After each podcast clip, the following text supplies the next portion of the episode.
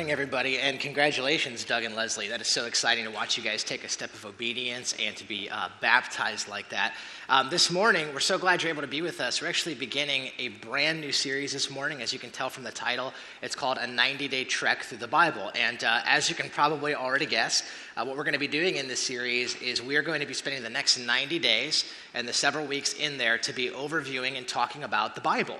And so, for the next several weeks, over the course of the next 90 days, we're going to each weekend uh, preaching kind of front to back, sort of an overview of the Bible. And so, if you're a person that's always wondered, man, what's the Bible about? Or if you're a person that's maybe never read the whole Bible and you're kind of curious to do that, um, in this series, we're going to give great opportunities to do that. So we're going to be preaching through, kind of teaching through the whole story of the Bible. In addition to that, and I'll be talking about this a little bit later, we're going to be challenging everybody in the whole church, our entire campus here, all the way from Power Kids uh, to student ministries to New Perspective and up to adults here. We're going to be challenging everyone to engage in the Bible in some way or another over the next 90 days. And so, for some of you, uh, one of the challenges that we're going to put out to you, if you're one of those high challenge people uh, that like to take a big one, is we're going to challenge you to actually read the whole Bible in 90 days. And uh, that is a big task, but some of you are crazy enough to do it. And so we're going to challenge you to do that. For some of you, you're like, ain't nobody got time for that. And so uh, we have other challenges as well for you. Uh, we have uh, some Bible challenges that are a little bit more palatable and uh, maybe a little bit more manageable for some of you. But anyway, uh, we're going to talk about that a little bit later in the service. But we're going to be challenging everyone who's part of the Medina East campus over the next 90 days to engage in the Bible in one way um, or another. We're going to be teaching about it. We're going to be looking at next 90 days Bible, Bible, Bible, Bible, Bible, right? You get the idea. And, uh, and so before we jump in on this series, uh, I thought it would be important that we would just pause for a minute and do an introduction. And so this week, before we start opening it and getting into it, I thought it'd be important if we just stopped and did sort of an introduction week. We kind of talk a little bit about some of the foundational and basic things. Because here's something I found in my life to be true, and I think this is just a thing thing. I think it's just true all the time.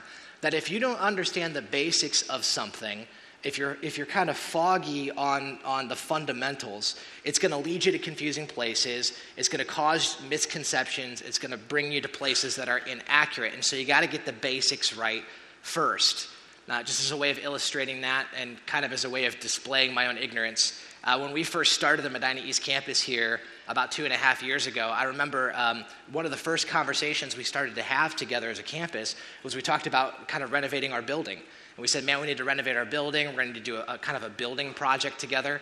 And I suddenly started finding myself in building meetings now, you got to understand, I'm a, I'm a Bible guy. And so, all of my education that I have up to this point is centered around the Bible. All of my, um, all of my professional experience has really been in ministry. And so, I know exactly nothing about building like nothing. Now, luckily, we're part of a team where there are some, some people on our team um, who are very educated in this, and, and, thankfully, they were the ones who were leading the process. But because I'm the campus pastor, I had to be in these building meetings. I had to kind of talk and act like I knew what people were talking about and say things like, mm, yes, okay, yeah, that concerns me. Yeah, I got you.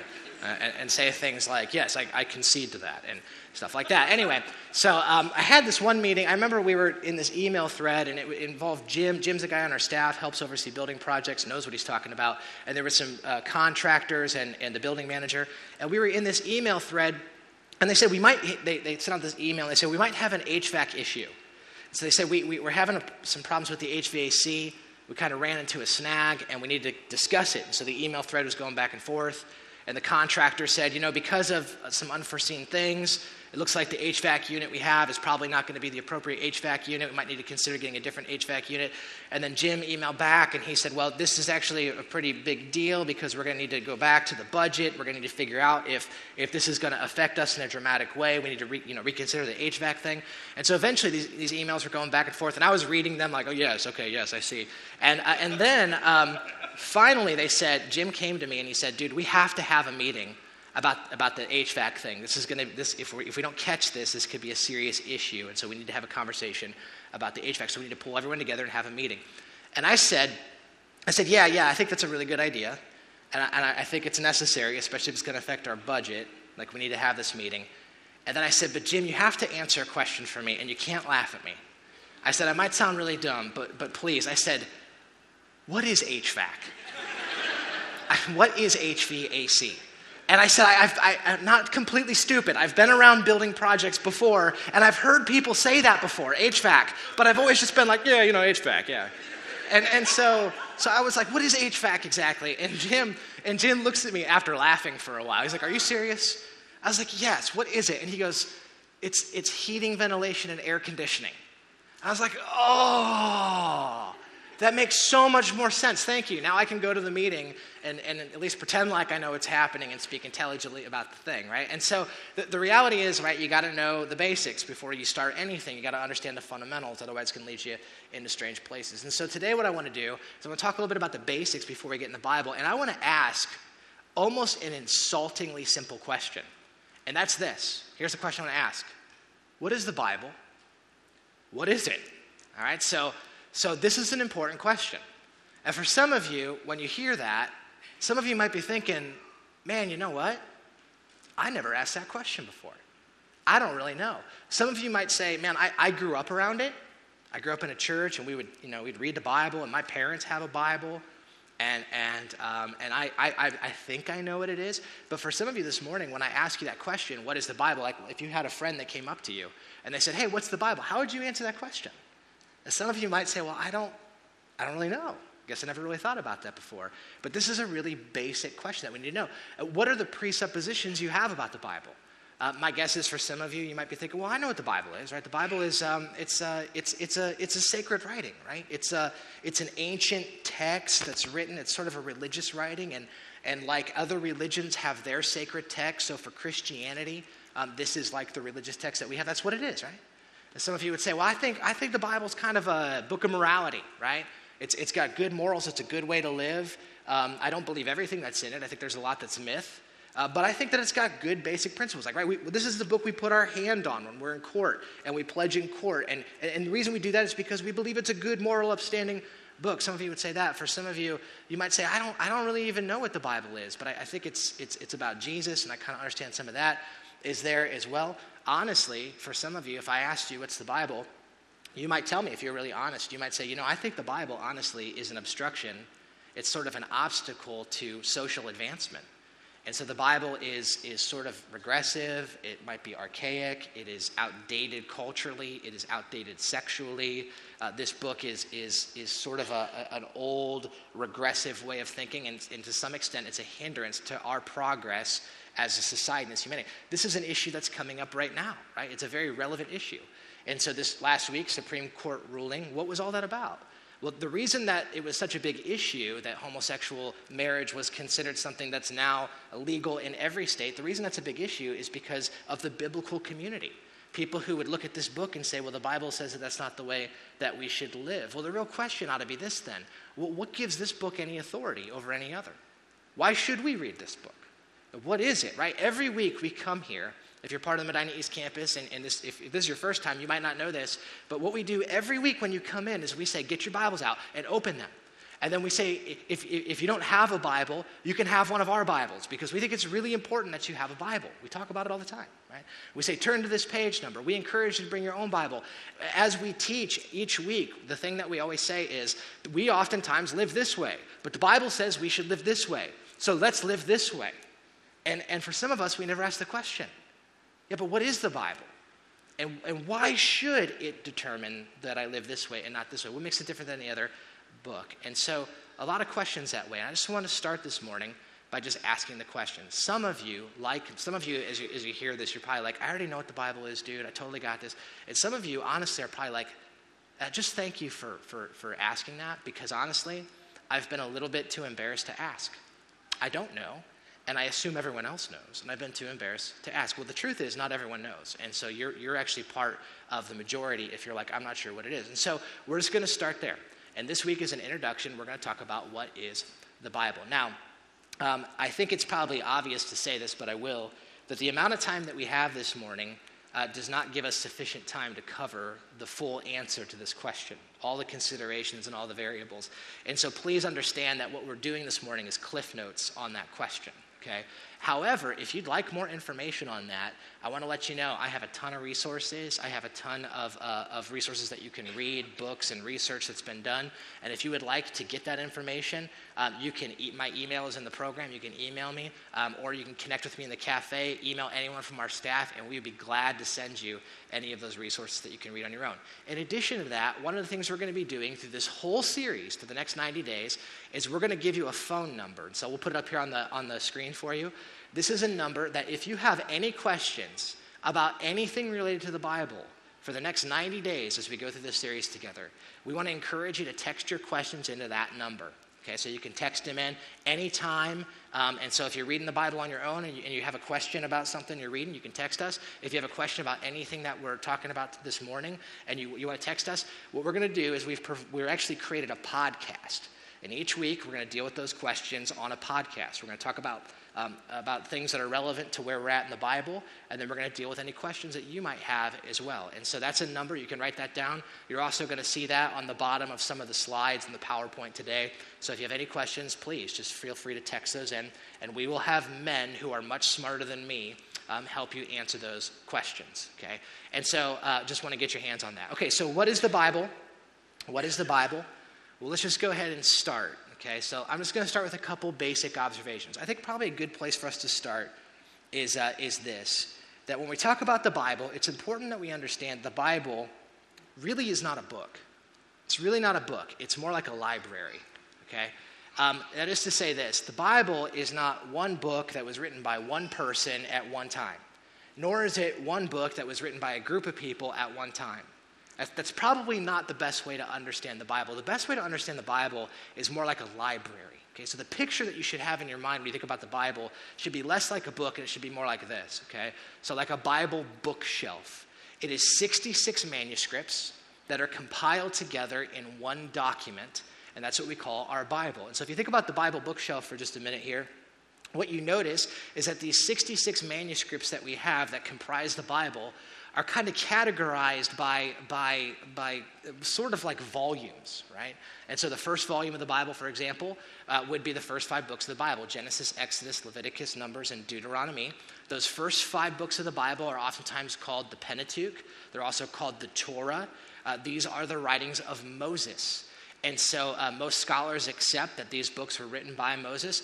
And so that's what we would call the Pentateuch. It was the first five books, the first volume of the Bible. The next volume of the Bible that we see in the Old Testament is from Joshua to Esther. And this is what we would call the histories, okay? And the reason we call them histories is because they're historical. Um, they talk about people and places and times. They include things like chronology. They include things like genealogy, dates, and, and stuff like that. And so, and so these books are what we call historical books. Um, and then the next volume of the Bible, from Job to Song of Solomon, is what we call poetry. And of course, poetry, as you can imagine, is poetic writing, poetic literature. That, of course, includes the Psalms, it includes Proverbs, and those type of things. And so we have, uh, we have the Pentateuch, histories, we have poetry. The next kind of two volumes are the prophets, and that includes both the major and the minor prophets. Those books are written, the type of literature they're considered is prophetic literature. We're going to talk about that a little bit later. Once you get into the New Testament, the New Testament begins with Matthew, Mark, Luke, John, and Acts. We call that the Gospel and Acts. And basically, what those books are about, they're about Jesus. Matthew, Mark, Luke, and John are the stories of Jesus. The book of Acts is the story about the early church. And that becomes kind of the first volume of the New Testament. From Romans to Philemon is what we call Paul's epistles. And just to be clear, an epistle is not a little apostle. It's not what it is. An epistle, what that literally means, is it means a letter. That's what it is. It's a letter. So these are Paul's letters to real people in real places and real churches. And we have those recorded for us. And so we have that. And then the last segment there, sort of this last volume, is what we call the general epistles and Revelation. And the general epistles are letters that were written by other people besides Paul, so Peter and John, for example. And then Revelation um, is sort of the last book that we have of the Bible. So it's helpful for us when you think about the Bible, it's actually way more helpful to not think of it as a book. It's better to think about it as a library. It is a collection of manuscripts, 66 manuscripts, 39 in the Old Testament and 27 in the New Testament. Another thing that is important to know about the Bible, uh, just as a quick overview of this, is the Bible was written by over 40 different authors over 1,500 years. And so, as I said, the Bible wasn't written by one person at one time. wasn't written by one group of people at one time. It was written by several authors, over 40 authors, over the course of about 1,500 years, a span of about 1,500 years. These authors were very, very different people um, from very, very different circumstances. 40 authors, three different continents, three different languages, this book was written. Um, the men who wrote the Bible um, were, were a variety of different ages. They, were, they came from different life circumstances. Some of the writers of the Bible um, were men of high notoriety. So, for example, um, some kings helped write the Bible. David, King David, uh, wrote the book of Psalms. Um, King Solomon wrote the Song of Solomon. He wrote Ecclesiastes. He, he wrote Proverbs. Uh, Nebuchadnezzar, a Babylonian king, uh, also contributed to the Bible in the book of Daniel. And so you have these men of high notoriety who wrote the Bible. But not only that, you also have other guys who are of less notoriety. You have fishermen who helped contribute to the Bible. And so a, variance of authors who kind of contributed to this, this, uh, this collection of manuscripts that we have that we call the Bible.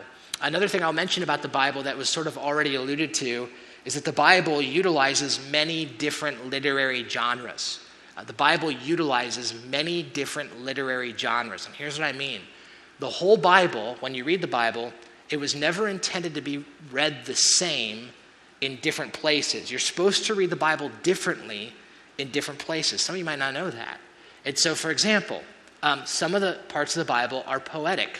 So, Psalms and Proverbs, the first three chapters of Genesis, are poetic, they're poetry. And, and poetry, as many of you know, is not intended to be read like history.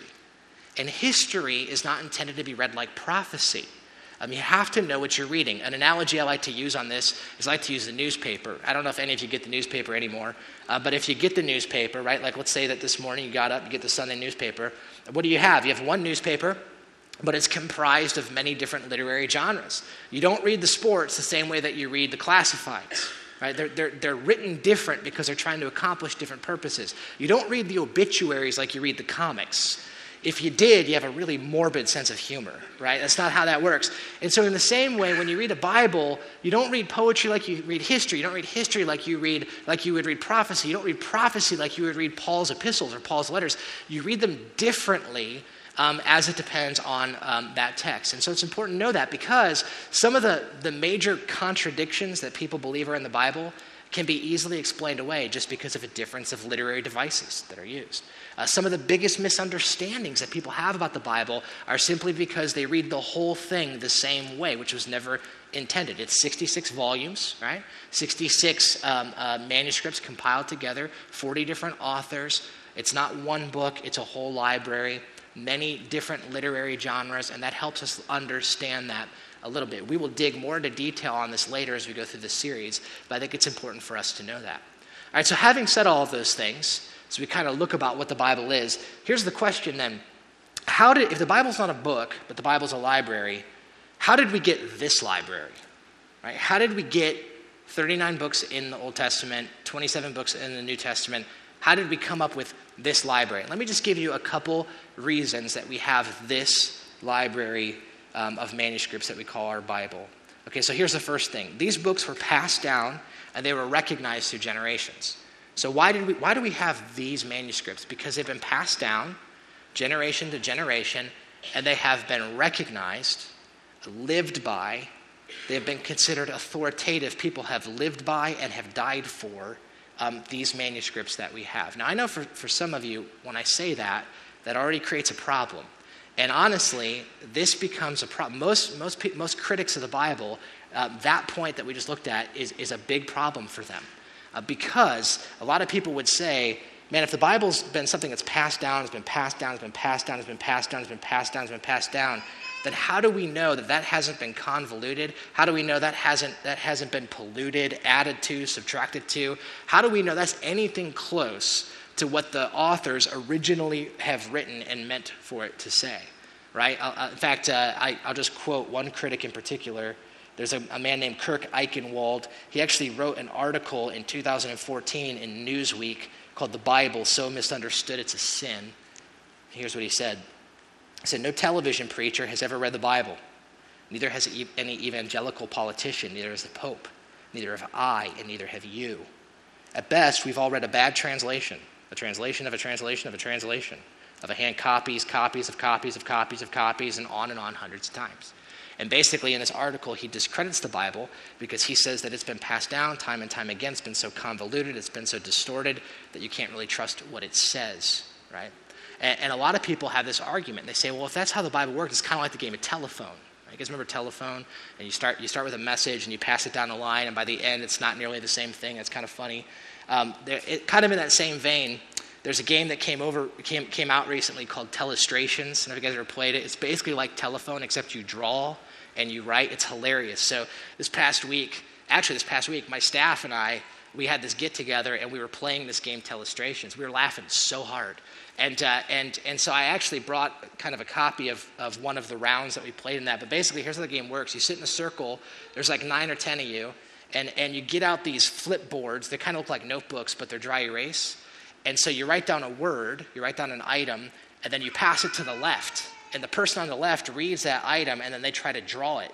And then they pass that drawing to the left, and the person who sees that drawing has to try to guess what it is with a word. Uh, if that doesn't make sense, let me just show you. Okay, so this is what our staff did. So the key word that on the, on first round was bagpipes. Okay, so someone wrote down bagpipes on that word. Now, after they wrote that word down, they passed it to the left, to the person on the left, and that person flipped the page and had to draw it. So they drew bagpipes, and that was the picture that they drew.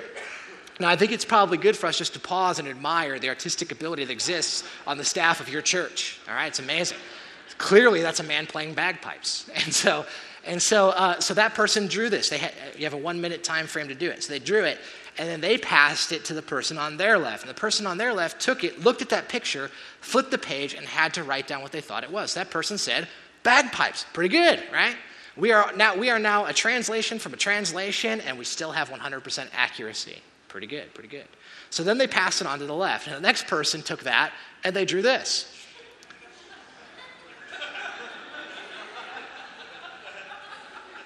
I don't know what that is. What would you guess? I would guess a smoker's lung. But anyway, a musical smoker's lung. So anyway, so they, they drew that. The person passed it over to the left, and the next person guessed, this is awesome. The person said it's a shaker right? Like a musical shaker, I guess, like a maraca or something. So they wrote that down, they passed it to the left, the person read shaker, the next person drew this. Which then you could tell they took a lot of time and careful attention to draw this. Look at the precision, the wavy lines. And so, and so they took that, they drew it, they passed on to the next person. The next person saw that, and this was their guess. They said, it's holding heads. because, you know, that's a thing. It's, it's something you do. Our staff is morbid. All right, so then it goes from holding heads. The next person drew this, which, which is actually pretty good drawing. You have to admit it, that's pretty good. And that went from that to the final round. Someone said, heads on a plate, which looks like heads on, heads on a plate. And, and, so, and so here's the point, right? It starts off as bagpipes, it turns into heads on a plate. That's after eight translations. And so a lot of people are like, that's eight translations. The Bible, man, this thing's got to be so polluted, so convoluted, so many additions, so many things. And, and listen, let me just help you with that, all right? That that understanding that the Bible, the Bible we have is a product of a game like telephone is completely wrong. It's the furthest thing from how we got the Bible that we got. Let me give you a better illustration of how we got the Bible that we did, all right? Um, let me just uh, give you a hypothetical. Let's say that I was to give you a story. And so I'll put just a story up on the screen. Here's, here's just a, a quick story I made up. Billy went to the store, Billy bought bacon, Billy was happy. Okay, true story. And uh, okay, so let's say I put that story up on, on the PowerPoint. And now let's say that I asked everyone in this room, everyone in this service and in the next service, I said, I want you to get out a pen, I want you to get out a note card, and I want you to, as meticulously and carefully as you possibly can, I want you to copy that verbatim, word for word okay? And let's say you did that, both of our services. And then let's say I said, okay, now here's what I want you to do. I want you to go home. I want you to find four other people. And I want you to have them take that and I want them to copy that meticulously, right? I want you to double check their work, check, check every punctuation mark and everything, all right? And let's say they did that. All right, now we have thousands of copies of this little story. Now let's say that after that happens, a month from now, there's a cataclysmic earthquake and we all die right? Very morbid illustration, but just for the sake of illustration, let's say that happens. So we're all gone. And let's say that civilization now rebuilds itself. And a thousand years later, there's archaeologists, and they're digging, digging through all this rubble in northeast Ohio, and they keep finding this story. Right? Billy went to the store, Billy bought bacon, Billy was happy. Billy found his, Billy found Okay, now what they're going to do is they're going to collect all of those, and let's say they have hundreds of these. They're going to compare and contrast those, and through that, that process of comparing and contrasting, they're going to come up with what they believe is most likely to be the original message that was written, right? And as you guys know, the more manuscripts you have, the more likely it's going to be that you're going to get to the real meaning. Now, there might be spelling errors, and there might be, you know, some people might write illegibly, and so it's harder. But what they're going to do is they're going to look at all of them, they're going to compare and contrast them to come up with what they believe is the original message. Now, this process, I just want to let you know, is something that's called textual criticism. And this is done for every writing of antiquity that exists. What they do is they collect ancient writings, they call them ancient manuscripts. They look at them and they compare them, and the more they have, the, the more um, accuracy they can determine what the original saying was. So let me just give you some examples comparatively. I want to compare five books of antiquity that were written in ancient times, and I just want to show you the resources that textual critics have. So Plato's writings, Julius Caesar's The Gallic Wars, Shakespeare's plays, all 37, Homer's The Iliad and the New Testament. Okay? With Plato's writings, we have seven ancient manuscripts that have been discovered. And what they do, textual critics take those, they compare and they contrast them, and they say, based on these seven documents, we believe that the most close to the original of what Plato probably wrote was probably something like this, based on the comparison of these seven documents. All right? Um, and Julius Caesar's The Gallic Wars, very widely accepted document uh, of antiquity. There are 10.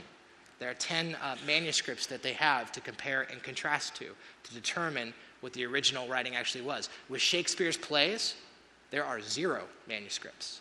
We have no manuscripts of any of Shakespeare's plays, which probably means that the, plays that we have today are probably disjointed from what the originals really were written.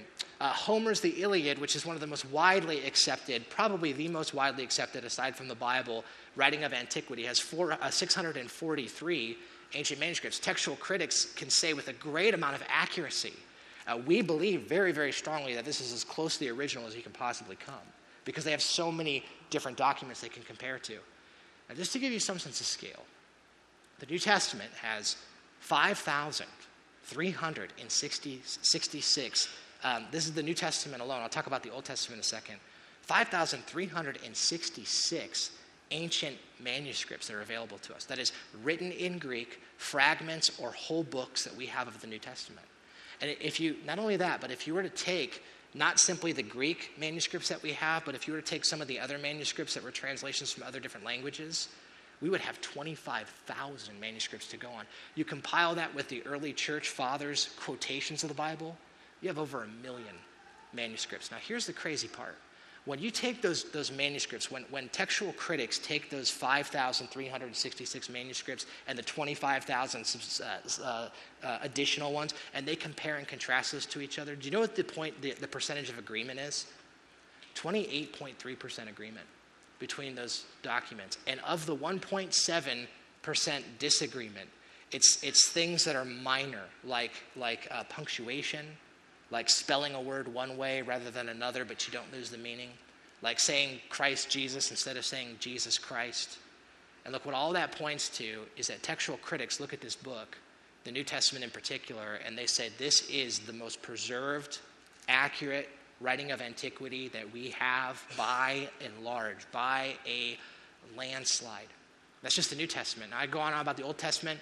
Unfortunately, we don't have a ton of, ton of time to go on that, but the Old Testament, thousands of manuscripts. They're still discovering manuscripts. In fact, in the 1940s, late 1940s, early 50s, they discovered the Dead Sea Scrolls, which included several books from the Old Testament, fragments from the Old Testament. The entire book of Isaiah has been found there. The Dead Sea Scrolls were dated about 200 BC. They were discovered in the 1940s. In fact, one of the most special moments that I had um, kind of in my Bible career was I got to go see the Dead Sea Scrolls.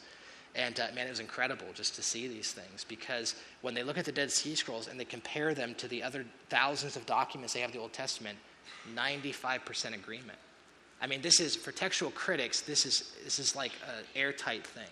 In fact, um, one textual critic, John War- uh, Warwick Montgomery, said this. He said, To be skeptical of the resultant text of the New Testament is to allow all of classical antiquity to slip into obscurity. For no documents of the ancient period are as well attested biblio- bibliographically as the New Testament. Basically, what he's saying is if you're going to deny the accuracy of the New Testament, you might as well dismiss all of the books of antiquity because this one has the most credibility as it relates to any of them the New Testament, the Old Testament. So, one of the things that you can be sure of, you might disagree with the message of the Bible. That's a whole other issue, which we'll get into as well. You might disagree with the message, but the one thing you can't disagree with is that this is, this is these 66 documents are the best preserved um, of any writing of antiquity. One, one, uh, one scholar said it this way. He said, A lot of people have a hard time believing the Bible because it contains miracles. He said, I believe the miracle is the Bible itself the way that it's been preserved and handed down, and it's just remarkable um, what we have in front of us. And so, um, and so, how did we get this library? Well, one of the ways we got it, as we mentioned, is that it has been passed down, recognized from generation to generation.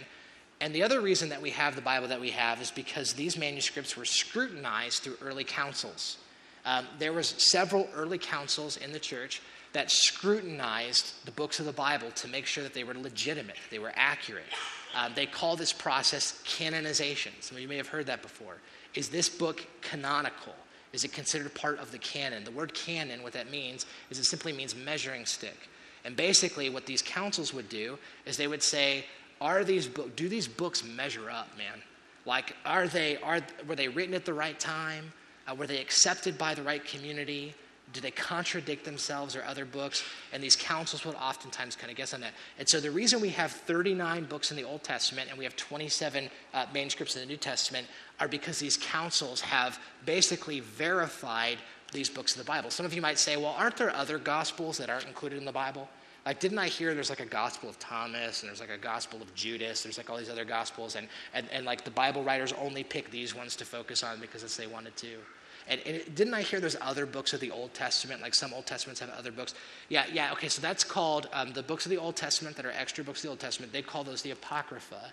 The extra books of the New Testament, they call them pseudepigraphical texts. And basically, what these councils have done is these councils have sat down and they have scrutinized every book of the Bible and have said, man, does this thing line up? Does it measure up um, to historical accuracy? Is it written at the right time and those type of things? And they've dismissed books that they believe don't belong in the Bible for those reasons. Now, once again, we don't have a ton of time to get in all those councils, but if you have more questions, you can text those in as well. So, how did we get the Bible that we got? It's been passed down generation to generation, recognized. Men have lived by and died for it. In addition to that, it's been scrutinized by councils. That's how we have the 39 manuscripts of the Old Testament. We have the 27 manuscripts of the New Testament. So that's a basic question. What is the Bible? There you go. Real, real brief answer. Now, let me ask another really basic and important foundational question. And here's the second question I want to deal with, and then we'll be finished. The second question is just this is why read the Bible? Okay, so what is the Bible? We talked about it, well preserved, 66 manuscripts have been scrutinized. Now, we can rely on those, we can trust the accuracy of at least the writing of them, even if you disagree with the message of it. Okay, all right, so why do I read the Bible? Why do we read it? Why do we every week pull this book out and look at it and, and, allow us and allow it to have authority in our lives, to guide us and to direct us? Why would we say we should live this way and not the way that we think we should live? Why? Well, let me just give you a few observations. Maybe three on this one. The first one is this, quite, quite frankly, because of what the Bible says about itself. Because of what the Bible says about itself. Now, some of you might say, well, that sounds like circular reasoning right? Uh, so the Bible, I should believe the Bible because the Bible says I should believe the Bible. But listen, this is important because of all of the sacred writings of other, every other religion, the major world religions that are out there, none of them claim to be what the Bible claims to be. The Bible says stuff about itself um, that is just so strong. And so let me just give you a few, a few places where we see this. So I'll, I'll quote to you from Psalm 19. This is David, King David, in this psalm, and he's talking about the first five books of the Bible. He's talking about the Torah or the Pentateuch Genesis, Exodus, Leviticus, Numbers, and Deuteronomy, which would have been what he had access to. Here's what he says The law of the Lord is perfect, Now, catch this. He doesn't say, the writings of Moses are good. He says, no, this is the Lord's law. This is God's word. It's perfect. Look what he says. He says, The statutes of the Lord are trustworthy, making the wise simple. The precepts of the Lord are right, giving joy to the heart. The commands of the Lord are radiant, giving light to the eyes. The fear of the Lord is pure, it's enduring forever. The decrees of the Lord are firm, and they are and, and of them there are righteousness. They are more precious than gold, more pure than gold. They are sweeter than honey, than honey from the honeycomb. You see what David is saying here? He's saying, man, that this book is God's law, it's God's precepts, it's God's word. And, and it brings joy to me when I live according to it. It brings life to me. This is more precious. This is a king. This is more precious to me than gold, than wealth. It is sweeter than honey. And this is just a sampling, by the way, of, of the many, many, many things the Bible says about itself. Did you know that over 4,000 times in the Old Testament, the Bible says God said? over 4,000 times, Thus saith the Lord, or God said. This is not simply a book that claims to be a, a, a, book where men write about God. This is a book in which we see where God writes through men. That's what it claims about itself. There's a big difference between those things. I'll give you another example. 1 Peter chapter 1, verse 20 to 21. The Apostle Peter says this Above all, you must understand that no prophecy of Scripture came about by the prophet's own interpretation, for prophecy never had its origin in the human will, but prophets, though human, spoke from God as they were carried along by the Holy Spirit. So what Peter is saying here is what a bunch of other authors of the Bible say. What they're saying is this is the Bible is not a book, it's not books that are written by men about God. It's a book that's written by God through men. Never once do the writers deny that the human agency was involved, but they always point to the divine origin. That this is, a, this, this is God's word to us. That's what they believed about it.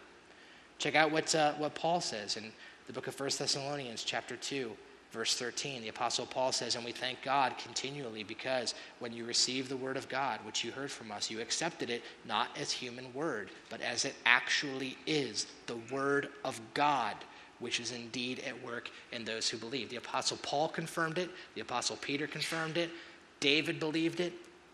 These men gave their lives for it.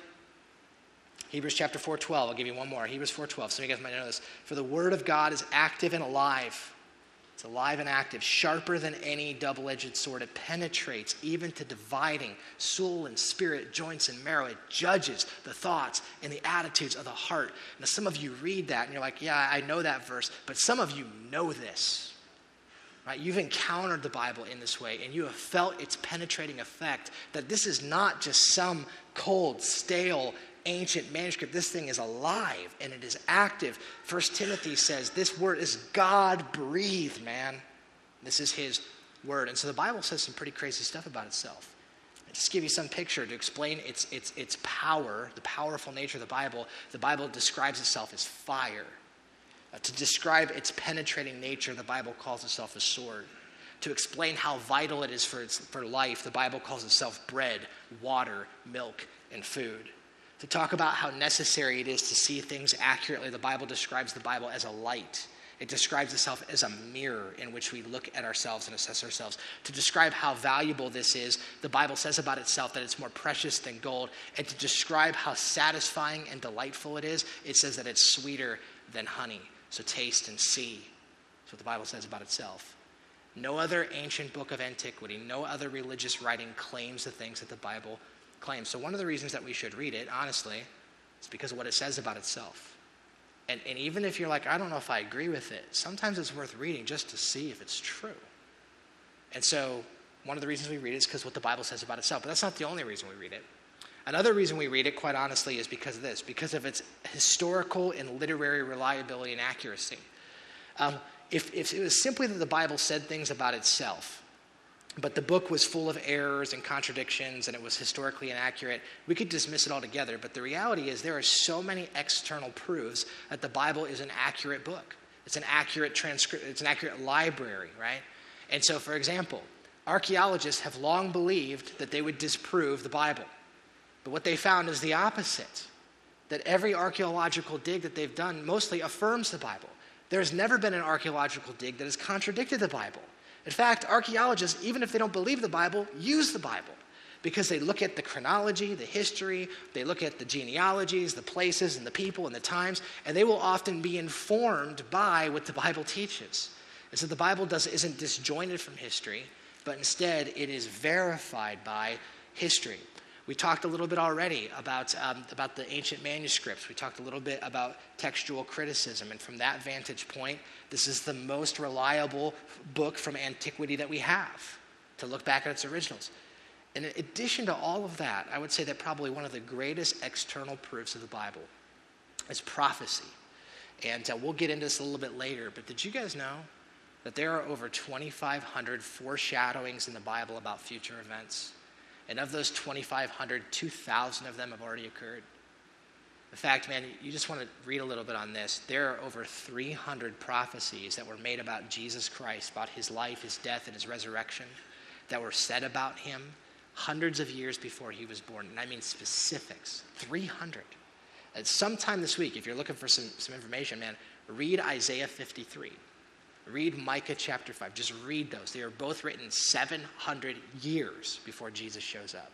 And they speak with a high amount of specificity about the life of Jesus. He'd be born in Bethlehem. They talk about his crucifixion. They talk about how, how um, he was sold for 30 shekels of silver. They talk about how they, they gambled for his clothes. I mean, just the minor details 300 of these things. And when you begin to look at that, you, you start to become suspicious that maybe we're dealing with more than just some old book. Right? Something about it. So, why do we read it? We read it because of what it says about itself. We read it because there's a high amount of external resources that verify the historicity and authenticity of it as well. And then, lastly, and really, I think most importantly, the reason we read it is because it has the power to change your life. This collection of manuscripts that we have right now has the power to absolutely transform your life. Listen, I, I don't, I'm just telling you, I don't know if this is always true, but in my experience, I have found this to be the case 100% of the time. That the biggest critics that I've met of the Bible the ones who think it's outdated and regressive and an obstacle to human advancement, the people that I've met who, who dismiss it and say it's full of contradictions and errors, the people who I've met who said, ah, just, this is just a bunch of myths and those kind of things, 100%, and my, this is just my experience, 100% of the time when I've met those people, they have never read it. Never read the book. They're going off of someone else's argument that they heard on some Newsweek article or they, they saw somewhere on, on you know, some show or whatever it was, and they start to cite those things. And if they do read it, they only read one little verse out of context to make a point. Right? That's what I've experienced. That's just my experience that I've seen before. In fact, there's been research that's been done recently. There was an article in 2014 called "The State of the Church" by the Barna Group, and in that they basically said this: They said that out of in Americans, one in four say they've never read the Bible. Never. And of the three that do, one in five of those only reads it once or twice a year. And so the truth is, many people just don't read the thing.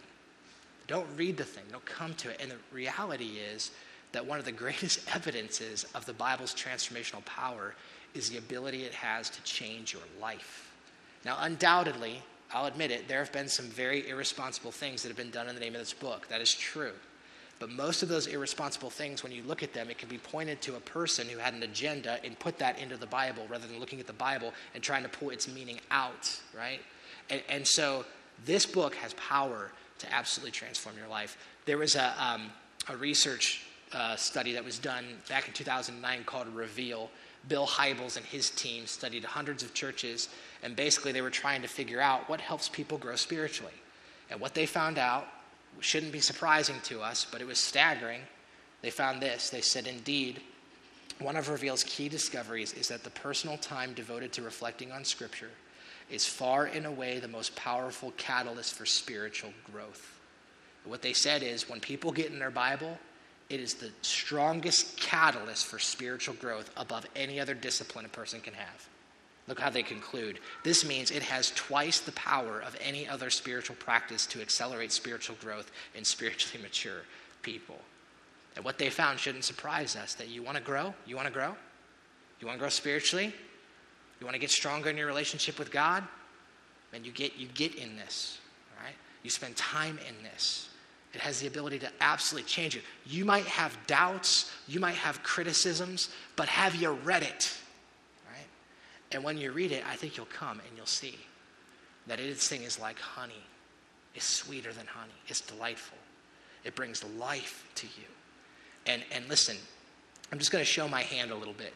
All right, so we're doing 90 days in this series, and let me just tell you what we're trying to do. Okay, this whole thing's a ploy. It's going to let you in. I'm try- we have an agenda. I'm just going to let you know what it is. Here's my agenda. We want you to read your Bible. Okay, that's it. We just want you to read your Bibles. Like for real. Want you to read it. And, and we've created so many handles for you to do that. Let me just talk about a few of them. If you guys look in your programs for just a minute, you probably saw that there's a reading plan in there. This is, there's not just one reading plan, this is several reading plans, okay? There, there's a bunch in here. Uh, there's a reading plan for the whole Bible. If you're like, if you're like pro ultimate Captain Turbo, and you're like, I'm going to read the whole Bible in 90 days, more power to you. Let's do it. Okay, it's awesome. Now, mind you, I just want to tell you that if you're going to read the whole Bible, it's a lot. All right, I'm just not going to lie to you. 90 days, it's like 13 chapters of the Bible a day. And so that's going to take a little bit of time. I'm not discouraging you to do it. Do it. But you should know that if you're reading that much, you're probably not going to retain a bunch. And that's okay. Because sometimes it's good just to get a, an overview of something, to familiarize with something. So for some of you, if you're like, I've never read through the Bible, I'm just going to do it, then do it. I encourage you to do it. For some of you, if you're like, you know what, I think I need to just kind of start maybe, maybe somewhere a little bit easier for me, how about this? How about read the New Testament? And over 90 days, that amounts to about two chapters a day, two to three chapters a day. And if you've never read the Bible, a chapter is not like a full chapter in a book, it's more like a few paragraphs. And so you can read that. Um, uh, there is, if you're uh, parents and you have little kids, um, how about this? There's a reading plan there where we have we've uh, recommended a Bible called the Storybook Bible. It's an awesome little Bible, and you can read that with your family. In fact, if you go out into our uh, cafe after we're done to the Welcome Center, check this out. We even made little maps. Look at this thing.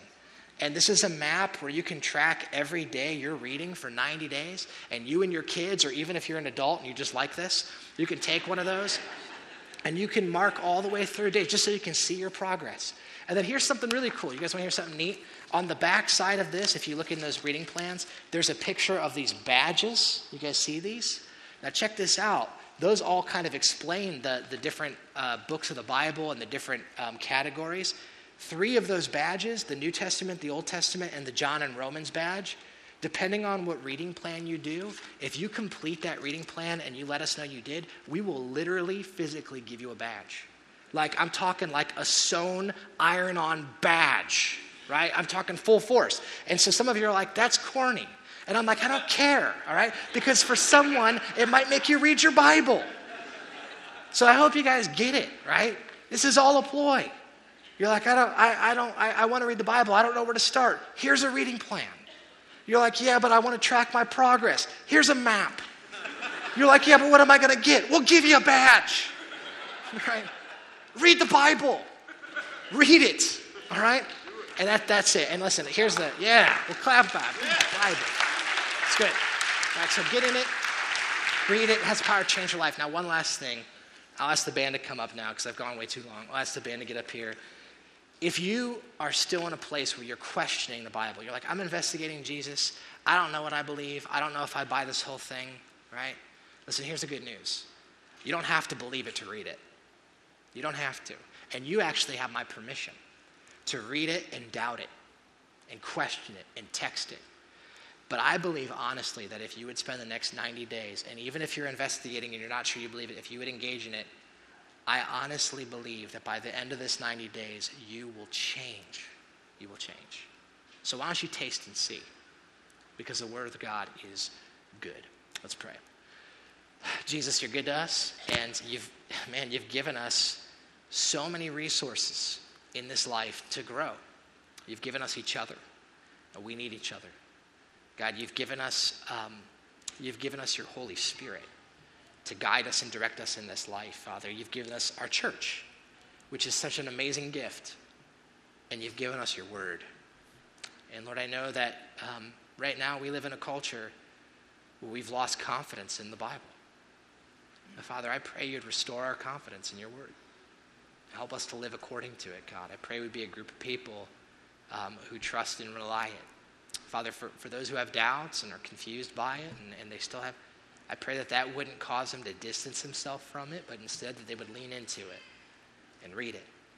And Father, help us as we go through this series to open our eyes and guide us and direct us. We pray these things in Jesus' name. Amen.